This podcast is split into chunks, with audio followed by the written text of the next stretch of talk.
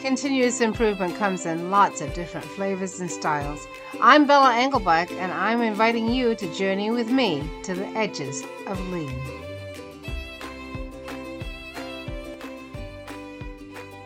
Episode 117 Continuously Improving Leadership with DEI with Kevin Wayne Johnson. Diversity, equity, and inclusion are words that have become politically charged. Kevin Wayne Johnson is a student of leadership and a leadership coach.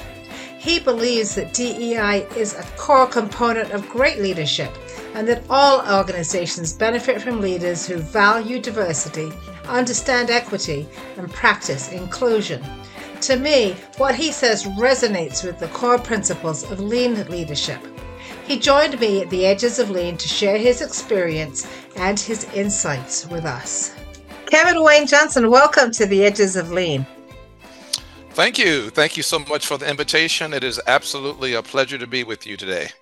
Kevin, I'm very glad you're here with us. I think it's a very timely topic that we're going to be discussing today. But first, introduce yourself to my wonderful Edges of Lean audience and tell us about your career path.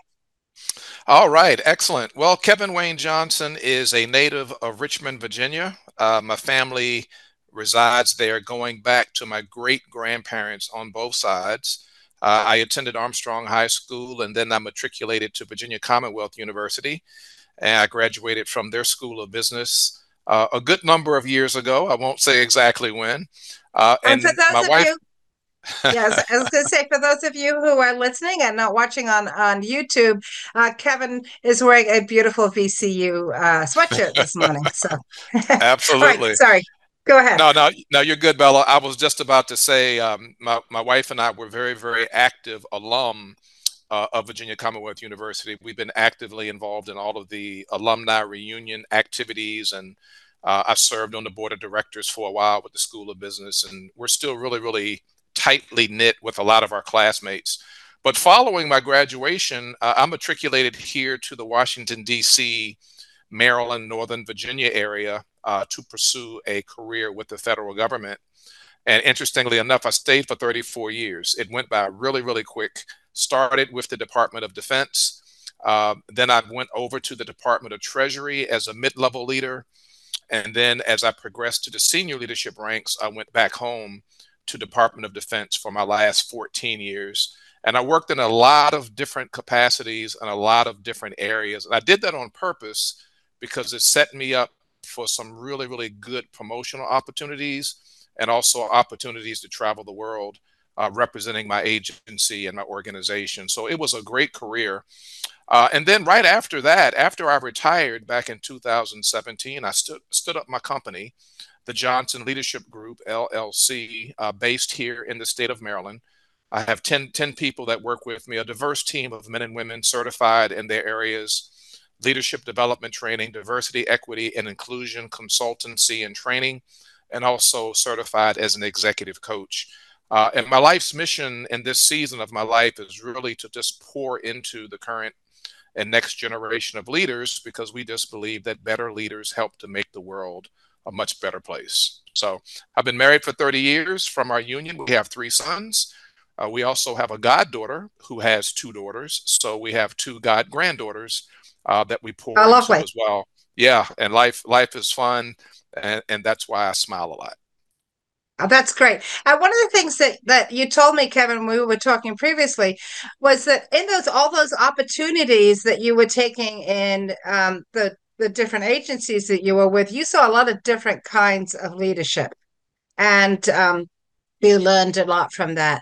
Um, so, could you just share with us a couple of examples of you know where you saw some great leadership and um, what you learned from those experiences?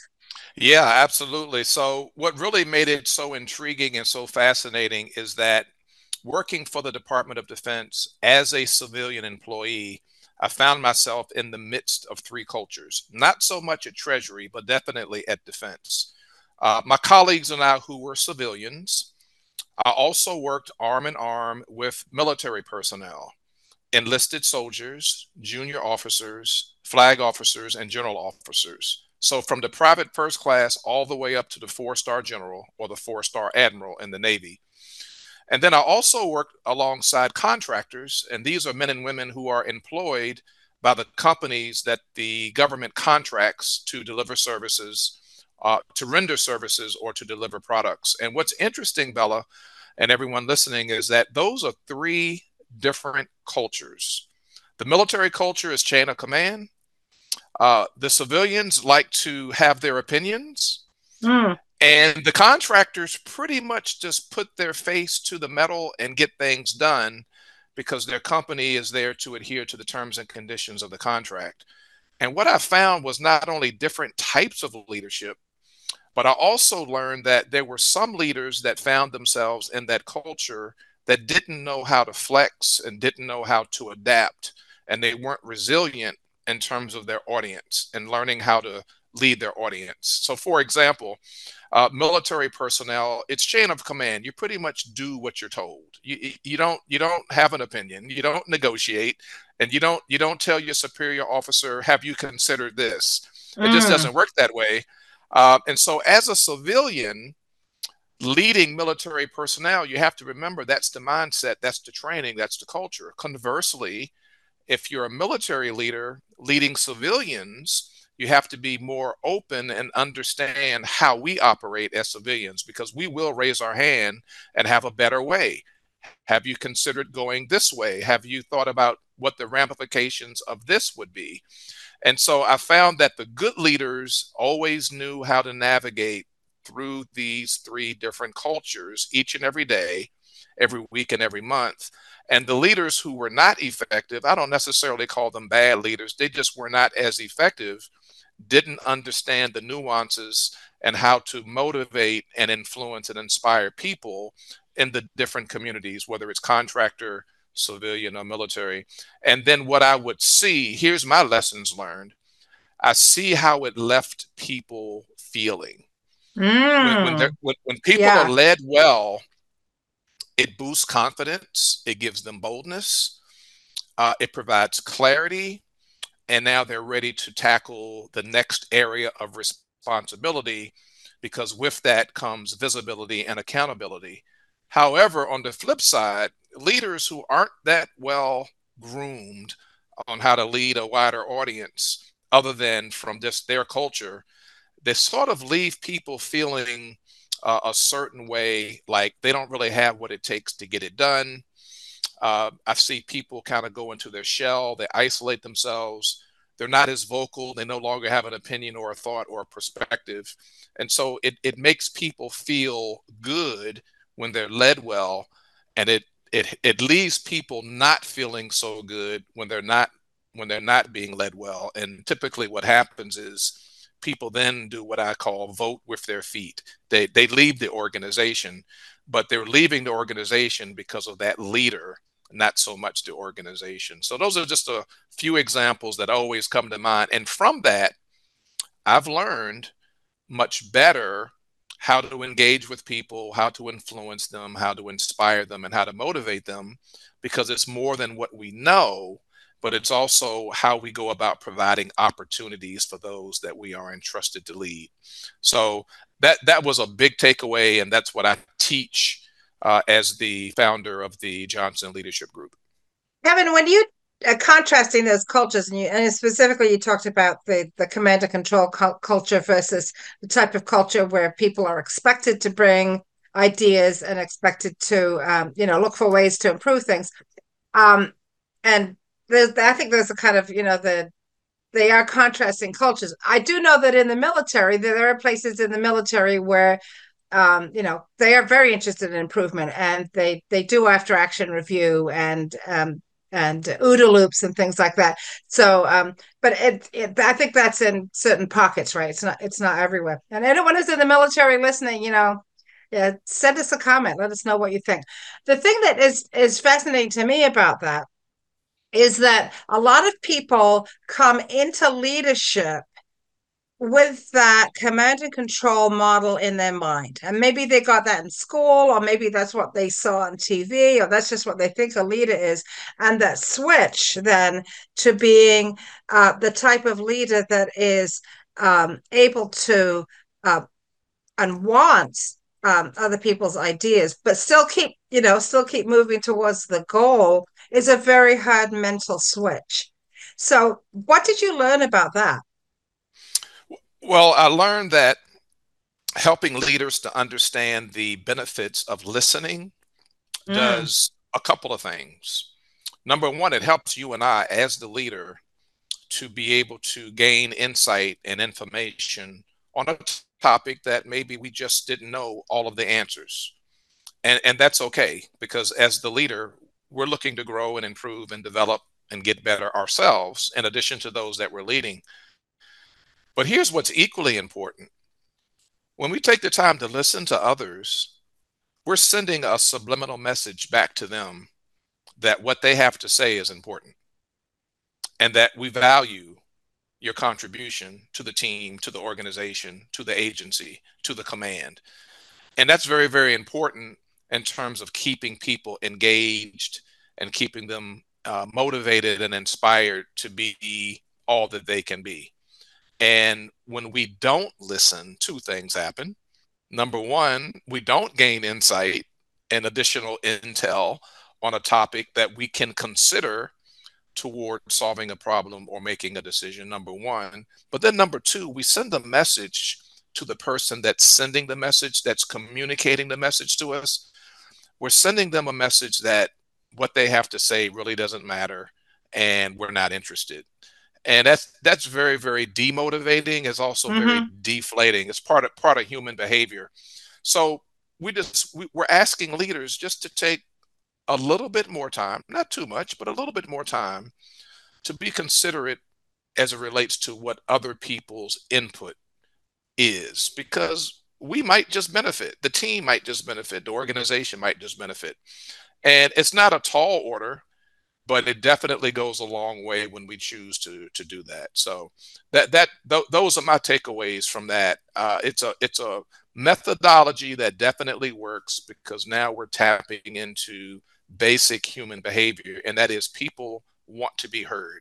I, didn't say mm. you have to agree, but just hear them out and don't interrupt and don't and don't change the subject while they're talking. Just hear them out.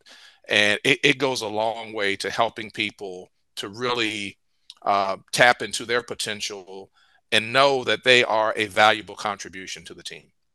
And that takes then the leader really understanding the limitations of their own knowledge, right? That, you know, don't you don't know everything. You can't possibly know everything. And it's okay. I love what you said. It's a, it's okay. It's not a failure of the leader to not be omniscient and not know and not know everything. And, and exactly. the wider the span of control, the less likely you are you're going to know uh, what's uh, you know what's really going on and, and what the situation's Absolutely. really really uh yeah Kevin, totally one agree. of the one of the things that um, you talked about in your intro was that um, in your business you're doing um, DEI work, diversity, equity, and inclusion, and and I'm very interested in hearing more about that. But let's start with your definition. When you talk about diversity, equity, and inclusion, what are you talking about? Well, diversity has everything to do with us being open and receptive to hearing the diverse thoughts, perspectives, ideas, opinions, and viewpoints on a given subject. Period. Because you, you sort of summed it up yourself there, Bella. We don't know what we don't know. Mm. And as leaders, we should be just as receptive to wanting to learn and grow and develop and improve as those that we are leading. And that's a good motivator for those that we are leading when they see that their leader is interested in learning more and, and hearing more. And like you said, the, the larger the organization, the wider the scope of, of command, um, the, the less likelihood we're going to know everything that's going on. That's why we rely on our team. So having people to give a thought on a particular subject or a particular topic that are not from your culture, that do not have the same education level that you might have, do not have the same work experience, um, that did not maybe grow up or work in a certain geographical area where you did adds value to what we're trying to accomplish. And, and that's what we mean by just hearing the diverse thoughts and the diverse opinions. Uh, when I when I when I have meetings, you know, I want I want the I want the finance person there. I want the legal person there. I want the operations person there. I want the administrative assistant. I want the office manager there. Uh, I want certain clients and stakeholders to give their viewpoints on on a particular action I'm about to take. I want to hear a diverse mindset on this problem that we're trying to solve or this decision that we're making. And that's what we mean. We don't we don't want everybody from uh, the same background that went to the same school that all majored in biology to tackle to tackle this issue that we're working on. I want to hear from somebody who has a chemistry background maybe zoology background somebody who uh, is interested in donating some dollars to the cause because that's what's going to help to make the decision that much more robust and that much more informative. So that Bella is how I look at diversity, not so much the person, not so much the ethnicity, not so much the gender, but just representing a diversity of different ideas and thoughts based on their overall background. So when you when you're talking about you're not necessarily talking about um, I mean, what? Let, let, me tell you though. I mean, if you were if you went into a client and you met with their leadership team, and it was, um, you know, you looked around the table and it was all say white men. What what would you expect? I mean, would would you be looking for different types of diversity in that in that group? Yeah, I would. I'm going to sit down and and and this has happened. So this is a real life example. I'm, uh, I'm sure it down. is. Yeah, yeah, yeah, yeah. I'm gonna I'm gonna sit down in a very professional diplomatic and tactful way because that's just who Kevin Wayne Johnson is. That's just how I operate. And I'm going to ask the question. Um, I'd be interested in having a conversation with you all about getting some different ideas and some different thoughts other than just those of you that are sitting around the table, because I believe that we can benefit by hearing some different perspectives. What do you think? Now, I use that approach because in my background, with my history, that does not come across as defensive. Mm. It does not come across as accusatory, and it does not come across as negative. I, I see what I see, and so do you. I believe that we would be better positioned if we had other diverse thoughts uh, in the room to help us to get toward our desired goal. What do you think? And so I'm I'm I'm I'm opening up the dialogue to have a conversation. And then, and then if by chance, and and I have not had this happen, Bella, I have not had this happen, but if by chance the men in that particular room collectively agree, nope, this is the team, this is who we are, we're not bringing anybody else in, then I would just say, then I would just respectfully decline and, and I would move on to to some other project or some other initiative but that but that doesn't happen. So people i think and i think because the way you're putting it to them is again it's exactly what you're talking about before. You're asking to listen to them. Mm-hmm. when you when you're saying to them what do you think? Now you're opening up the door for them to say so what kind of responses do you get? Um, so this is really interesting. I, we just did a project not too long ago over a six month period where the executive team were uh, all white men and, and one white woman on the executive team. And so my partner and I just had a conversation with them, a candid but professional conversation with them around how have decisions been made on behalf of this organization in the past, and how would you like org- uh, decisions to be made going forward? Mm. Right? Hmm. Because there's there's there's a reason that you called us in to take a look at your standard operating procedures, your employee handbook, how you make decisions, your organization chart, and you're asking us to help you to dive a little bit deeper and to be more diverse across a lot of different areas, not just hiring, but um, opportunities once people are hired. You want to be the type of company that's attractive to be able to recruit different types of people, et cetera, et cetera. And they took a they took a look at themselves and they were very honest and they said, listen, we don't know what to do, but we recognize mm. and acknowledge that we should do something. And so that's why you're here.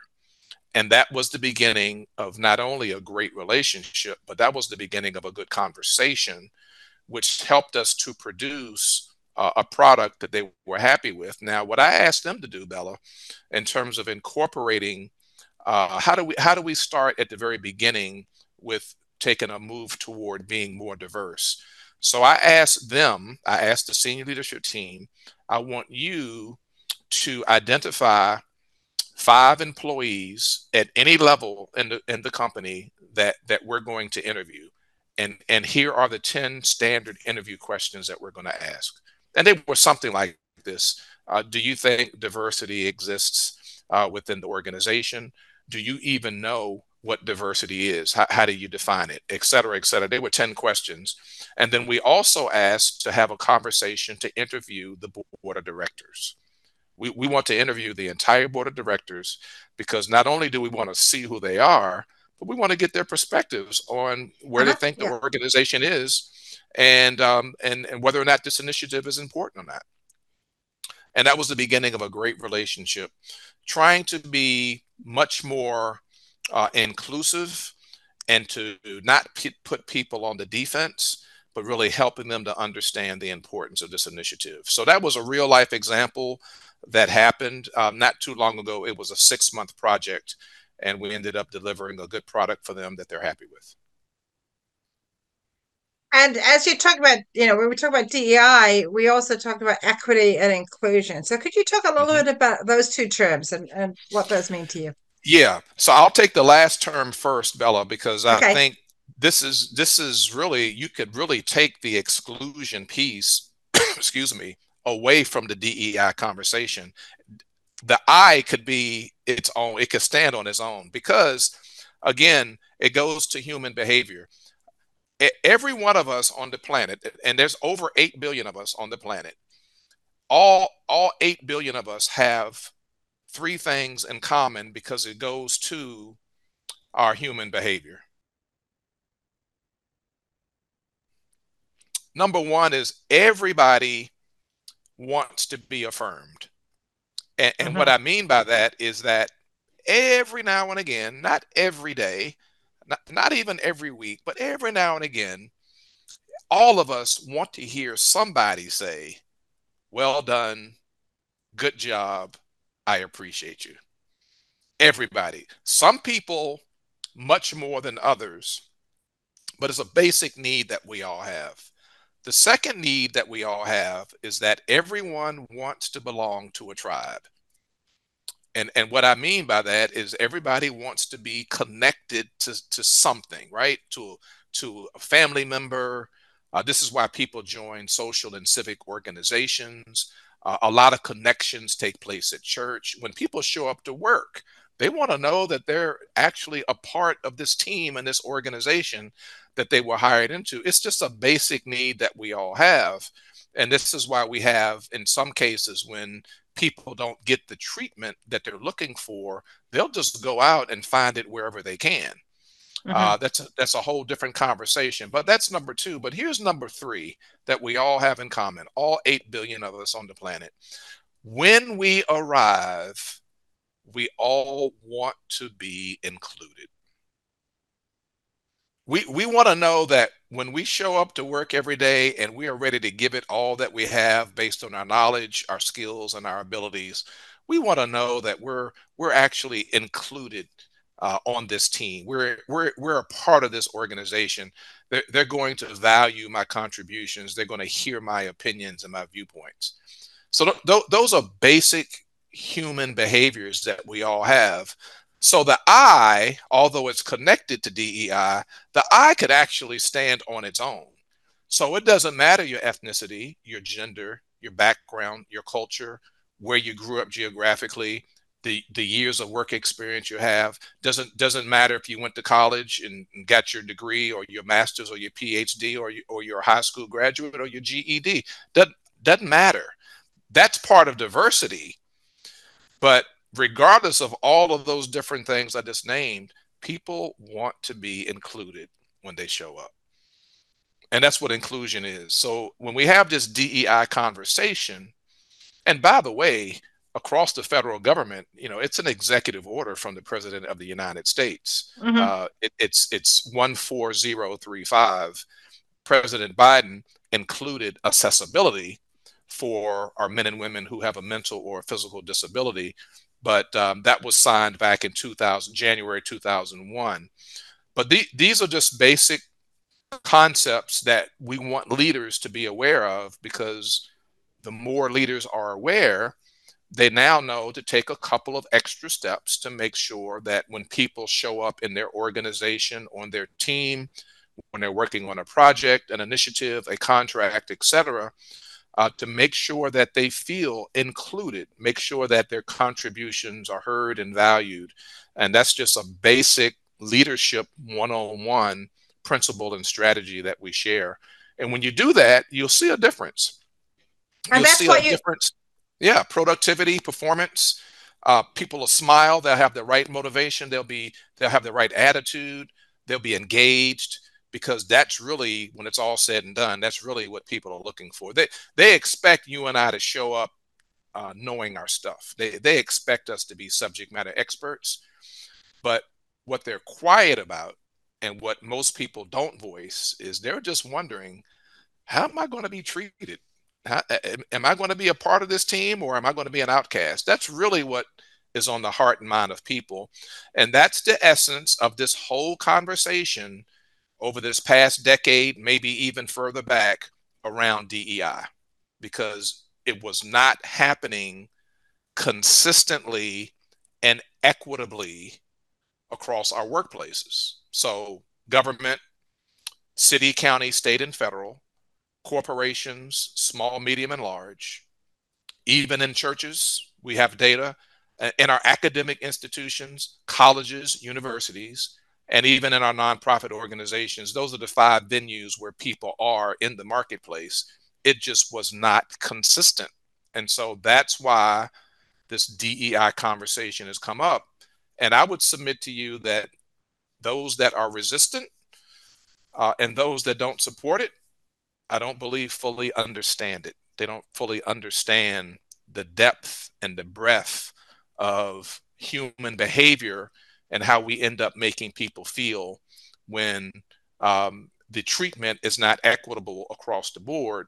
And then when people are not included, that's the I, and then the lack of diverse uh, viewpoints and opinions and perspectives to help organizations make better decisions across the board. So that that's really the essence of what DEI is all about. And then, like I just said, for the federal government, we've added accessibility because we need to make sure that our brothers and sisters who have a mental or physical disability, whether you can actually see it or not, because some are invisible, uh, they should be treated with the same dignity and respect that you and I expect as well.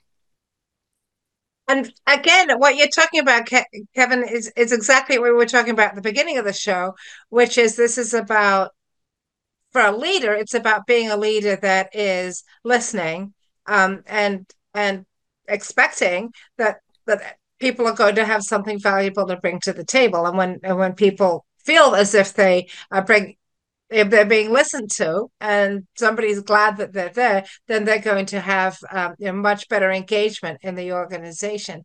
One of the things, though, that I that you know I know that I've seen, um, you know, as you sort of come in and in and out of different organizations, is that that leaders need to be um, helping the people below them to do that as well, because some of the sort of the exclusion happens at the employee to employee level, right? You know, you come in first day and um, there's, you know, you you don't have a laptop, right? Or you know, they don't know what to do with you, or nobody takes you to lunch, or um, you know, the, a meeting happens and nobody tells you what's happening in the meeting or why you were not invited, and all of those little things can um, really help somebody feel as if they're being excluded from an organization where they may be very much wanted, but people at every level have not yet figured out how do I do this um, with with the people that I see.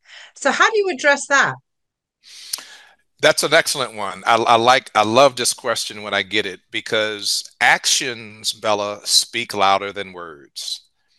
And people are watching their leader, and leaders are examples and role models. And we tend to follow what we see our leaders do. Uh, mm. it's it, it's it's an it's inevitable. It's been proven time and time again. We have all the data and statistics to prove it. Part of our communication has much more to do with the nonverbal than it does with the verbal.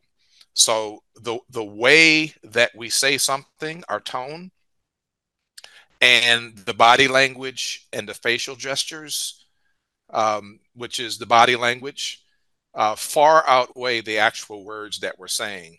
Not to mention, people are watching what we do to determine whether or not what we're saying actually matches up with what we do.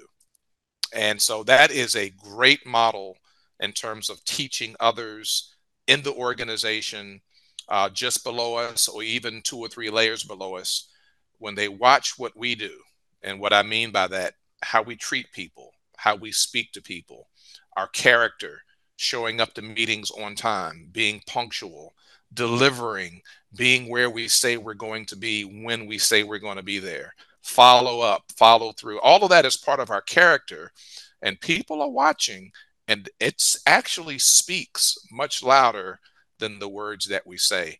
So that that's the advice and that's the counsel and the guidance that I give to people in any given organization that are following their leader uh, because because the leader is the role model and the leader is the example. So that that means that leaders need to be thinking every day about what am i showing people? What am i showing my people? How how am i helping them be better? Mm-hmm. kevin wayne johnson you're an author. Tell us about that. Yes. So I've actually been writing, Bella. I've been I've been writing for 22 years. Uh, and and speaking of diversity, I, I write on uh, diverse topics. I, have yeah. written about I write about faith. I've written about book marketing. Uh, I currently, in this season of my life, I'm writing about leadership, but I've also written about finance, uh, blended families, and I'm a principal author and I'm also a contributing author. So I've I've added my story to a number of books that have been published over the years. Uh, and interestingly enough, when you do that, you still become a published author.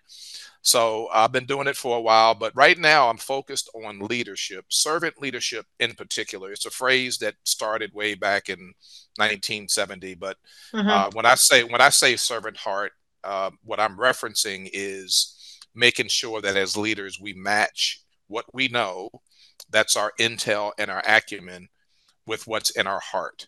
And in our heart is the respect, the honor, the value, the uh, empathy, and the compassion that leaders should demonstrate when we're leading people. Uh, to be empathetic and compassionate as a leader does not make us weak, it makes us human. And that's what people are looking for in their leaders. So they, again, I said it earlier, they expect us to show up uh, and gain credibility based on our subject matter expertise. There's an expectation there, but above and beyond that, what they really want to know is is how their leader is going to treat them. Uh, is this leader going to provide development opportunities for me to get promoted? Am I going to be given resources and training?